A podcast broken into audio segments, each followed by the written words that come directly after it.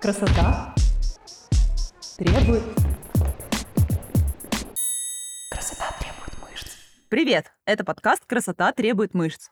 Меня зовут Галина Огневая, и я практикующий онлайн-фитнес-тренер. Каждую среду мы говорим про тренировки, пищевые привычки, мотивацию и любовь к себе. Наша общая цель – прийти к классной физической форме и хорошему самочувствию через системный подход в питании и тренировках. А моя личная цель – показать вам, что это возможно сделать без насилия над собой, изнурительных диет и эмоционального выгорания. Красота требует мышц. Сегодня у нас выпуск «Вопрос и ответ». В этом выпуске я буду отвечать на вопросы подписчиков в моем инстаграме. Если вы еще на него не подписаны, обязательно подпишитесь. Так у вас будет возможность задать свой вопрос и получить на него ответ уже в следующем выпуске. Красота требует мышц.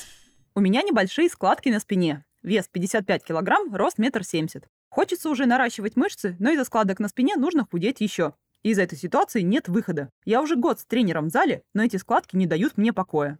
Я, конечно, не видела фото девушки, которая прислала мне этот вопрос, и не знаю ее полную предысторию, но тема интересная. Поэтому порассуждаю о том, какие здесь могут быть варианты и направления работы. Я могу выделить три основные причины, из-за которых у кого-то есть на спине складки, а у кого-то нет. Первое – это часть вашей нормальной анатомии, и переживать тут нечего. При повышенном проценте жировой массы спина, ровно так же, как и бедра и живот, может быть местом скопления подкожного жира.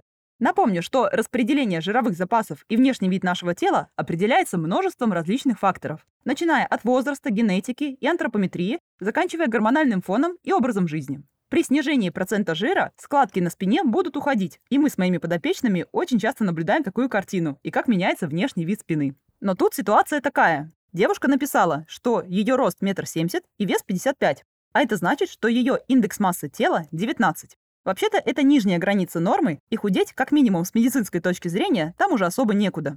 По опыту могу сказать, что бывает такое, что вес вроде как небольшой, худеть некуда, МТ на нижней границе нормы, но качество тела все равно не устраивает. Это происходит в случае, когда в теле недостаточно мышечной массы. Я напомню, что сам по себе индекс массы тела хоть и используется повсеместно, но не показывает реальное соотношение мышечной массы к жировой. Скорее всего, в подобной ситуации вообще не нужно худеть, а заняться рекомпозицией тела, то есть сделать акцент не на дефиците калорий, а на увеличении тренировочной активности, калорийности поддержки и отслеживании количества белка, чтобы наоборот увеличивать процент мышечной массы в теле, тем более девушка написала, что ей уже это хочется делать. При этом я рекомендую не уходить именно в жесткий массонабор, а сделать плавный выход из дефицита калорий на поддержку. Ваши мышцы и так прекрасно будут расти даже на поддержке, если вы будете держать акцент на ежедневном количестве белка, питаться сбалансированно и прогрессировать в силовых показателях. Я понимаю, что здесь может затаиться страх, что какие мне мышцы, эти складки так никуда и не уйдут, что будет все только хуже. И вообще мне страшно не худеть. Скажу по опыту, на поддержании, если все правильно организовать, ваш вес, скорее всего, не изменится, а вот внешний вид и объемы поменяются значительно. А при грамотном планировании тренировок и их регулярности, при росте 1,70 м и весе 55, если нет никаких ограничений по здоровью, на рекомпозицию потребуется 2-3 месяца, ну, максимум полгода. Такая стратегия поможет вам сделать желаемые пропорции тела и в дальнейшем легче убрать жир с любых проблемных зон, в том числе и со спины, и также легко поддерживать полученный результат. Еще одна возможная причина появления складок на спине – это когда после похудения кожа не успела адаптироваться к новому весу, в результате чего она как бы обвисает. Особенно часто это бывает, если вы худеете резко и за короткий промежуток времени. Если проблема в обвисшей коже, то тут средствами тренировок и питания мало что можно сделать на самом деле. И в таком случае наиболее эффективным шагом будет проконсультироваться с пластическим хирургом.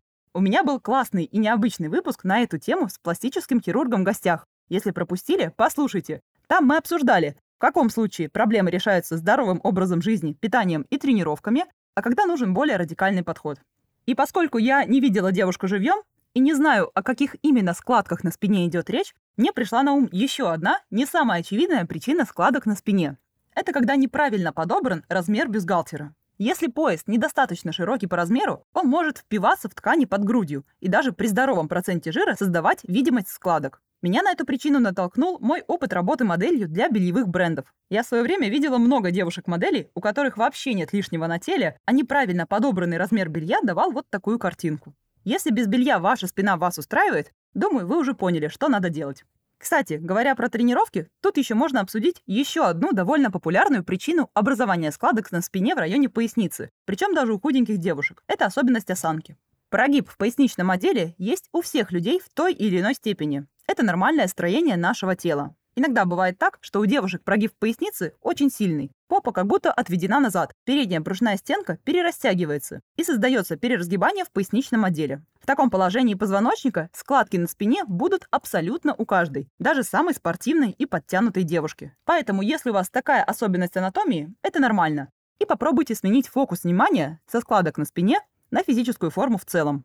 Я, конечно, смеюсь от того, что в Гугле до сих пор по запросу «складки на спине» выпадают волшебные комплексы упражнений. Надеюсь, вы тоже посмеетесь, так как мы уже с вами много раз говорили, что никакие упражнения целенаправленно не жгут жир в определенных местах. Ни на руках, ни на талии, ни между ног, ни на спине. Единственное, если мы говорим про избыточный прогиб поясницы, то в тренировках стоит сделать акцент на укрепление мышц кора, спины и ягодиц и не усугублять избыточный прогиб поясницы неправильной техникой упражнений.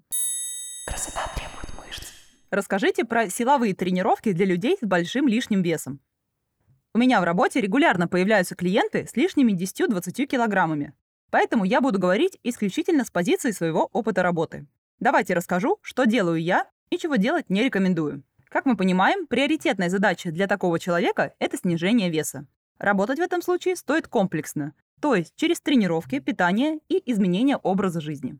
Силовые тренировки для людей с избыточным лишним весом будут отличным выбором, потому что они улучшают чувствительность к инсулину, то есть физическая нагрузка способствует усвоению глюкозы клетками из кровотока.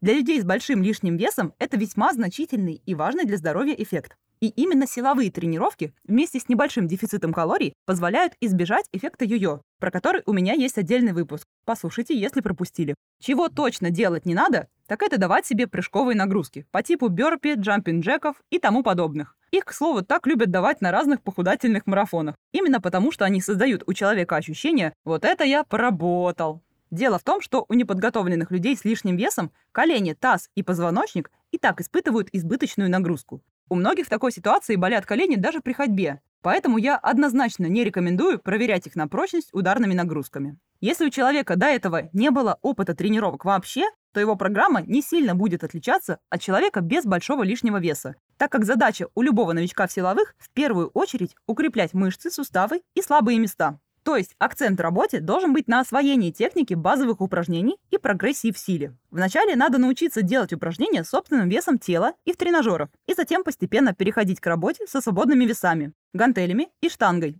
В зале часто можно видеть новичков, бегающих от тренажера к тренажеру, выполняющих изолированные упражнения на какую-нибудь небольшую мышцу. Такие тренировки вряд ли принесут результат, так как стресс, возникающий в мышцах на такую нагрузку, минимален, как минимальны и энергозатраты. Это, кстати, относится не только к тем, у кого большой лишний вес, но и к тем, кто хочет скинуть всего 5-10 килограмм. Поэтому я рекомендую делать акцент на проработку крупных энергозатратных мышечных групп. Здесь я хочу сделать пометку, что картинка в этом вопросе не черно-белая. И тренажеры тоже необходимы для укрепления мелких мышечных групп. А еще в зависимости от степени ожирения, возможно, на начальном этапе потребуется основную часть упражнений делать в положении сидя или лежа, чтобы немного снизить нагрузку на суставы и сердечно-сосудистую систему. В любом случае, вне зависимости от стартовой точки, важно соблюдать прогрессию, не бросаться сразу на большие веса в упражнениях и прогрессировать постепенно, но при этом увеличивать нагрузку и становиться сильнее от тренировки к тренировке. Отдельно хочу отметить, что в случае с большим лишним весом особенно важно отслеживать пульс во время тренировки. Необходимо держать его в рамках нормального диапазона. Когда я работала в клубе и ко мне приходили люди с большим лишним весом, я всегда внимательно отслеживала этот момент и специально купила пульсометр и сменные датчики для каждого человека. Это позволяло мне контролировать пульс во время рабочих подходов и отслеживать его во время восстановления между ними. Если под рукой нет пульсометра, то во время тренировки не должно быть ощущения сильной нехватки воздуха, сильного сердцебиения и вообще какого-нибудь сильного дискомфорта, связанного с нагрузкой. Если вы после нагрузки задыхаетесь, кружится голова и ощущение, что сердце сейчас выпрыгнет, и вы не можете сказать фразу из 5-6 слов, скорее всего, такая нагрузка слишком большая для вашего сердца и сосудов. Поэтому инвестировать в пульсометр с нагрудным датчиком для людей с лишним весом – это отличное решение. Скажу еще пару слов про тренировку сердечно-сосудистой системы. Давайте поговорим про кардионагрузки. Скорее всего, у человека с большим лишним весом и так появляется одышка даже от простой прогулки. И скорее надо сфокусировать свое внимание не на виде кардио, а на том, чтобы постепенно поднимать ежедневную активность, то есть просто тупо учиться больше двигаться в повседневной жизни. Бегать не запрещено, но и нежелательно потому что бег не ускорит похудение, а нагрузки на суставы добавит. Вначале даже обычная ходьба в быстром темпе будет поднимать пульс до необходимого, и поэтому прекрасно подойдет. Если мы говорим про кардиотренажеры в зале, хорошим выбором будет быстрая ходьба на беговой дорожке, велосипед или эллипс. Также отличный вариант – это скандинавская ходьба, то есть ходьба с палками. Дополнительная точка опоры немного разгружает колени и позвоночник и добавляет нагрузки на плечевой пояс. И уже со временем, по мере снижения процента жира и при желании, можно подключить более сложные виды кардио, типа бега. И, конечно, если речь идет о снижении веса, то основной акцент в любом случае я бы держала на работе с питанием. Да, тренировки создают некоторый дефицит на восстановление организма, но если питание не контролируется, то тренируйся ты хоть 5, хоть 6 раз в неделю, вес может стоять на месте. Поэтому в любом случае важно научиться понимать, что и сколько вы едите, и питаться сбалансированно. Сбалансированный рацион позволяет контролировать чувство голода между приемами пищи. И за счет грамотного наполнения своего рациона можно управлять чувством голода и насыщения. Это поможет сделать питание стабильным и в комбинации с тренировками будет наиболее эффективным решением. Красота требует мышц. Как понять, не слишком ли много я ем? Тоже вопрос не особо конкретный, но довольно популярный. Многие задаются вопросом, а правильно ли я питаюсь, а сколько мне нужно есть, а вдруг я ем слишком много или слишком мало. Некоторым девушками управляют популярные в обществе установки по принципу «женщина должна есть мало». Я знаю, что девушки иногда переживают, что они едят как мужик. Кто-то смотрит на других девушек, которые говорят, что «мне хватает яблока, огурца и овощного салата на день, я и то объедаюсь», и думают, что с ними что-то не так. Нет какой-то универсальной идеальной меры, сколько должна есть девушка. Даже если мы возьмем двух девушек одинакового возраста, роста и веса, энергетические потребности тела обеих могут очень сильно различаться. Так же, как и уровень активности, уровень аппетита и многие другие параметры. И для каждой из нас эта норма своя.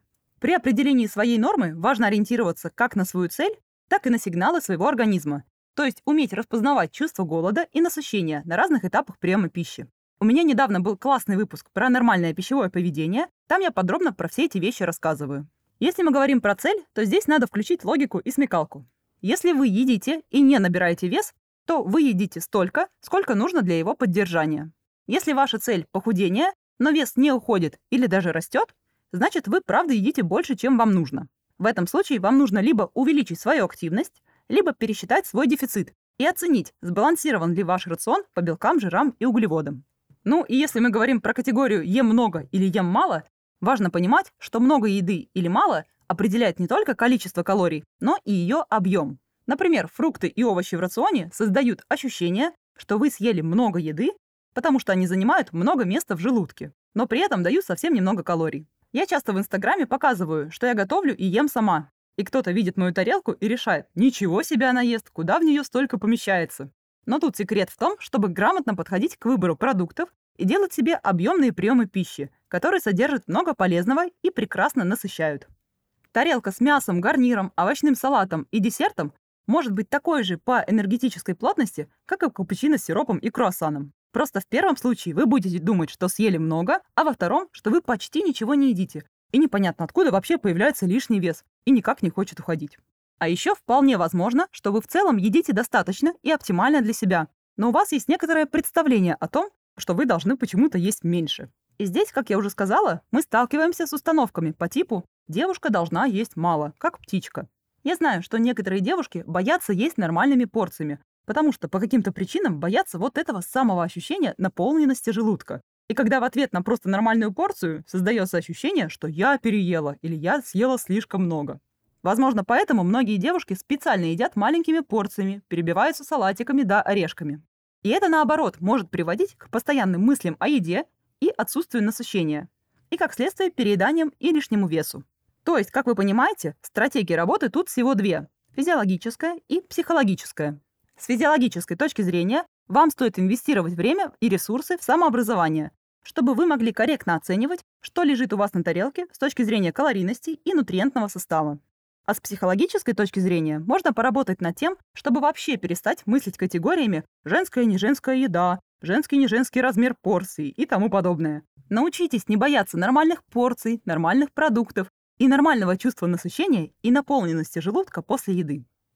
И на этом мы заканчиваем сегодняшний выпуск. Большое спасибо, что дослушали его до конца. Подписывайтесь и оставляйте ваши комментарии. Ваша обратная связь помогает мне делать выпуски еще интереснее и информативнее. А еще мне очень приятно, когда вы меня репостите и задаете вопросы. Если вы не подписаны на меня в Инстаграме, обязательно подпишитесь. Там вы сможете больше узнать обо мне, моем подходе, а также задать вопрос и получить ответ.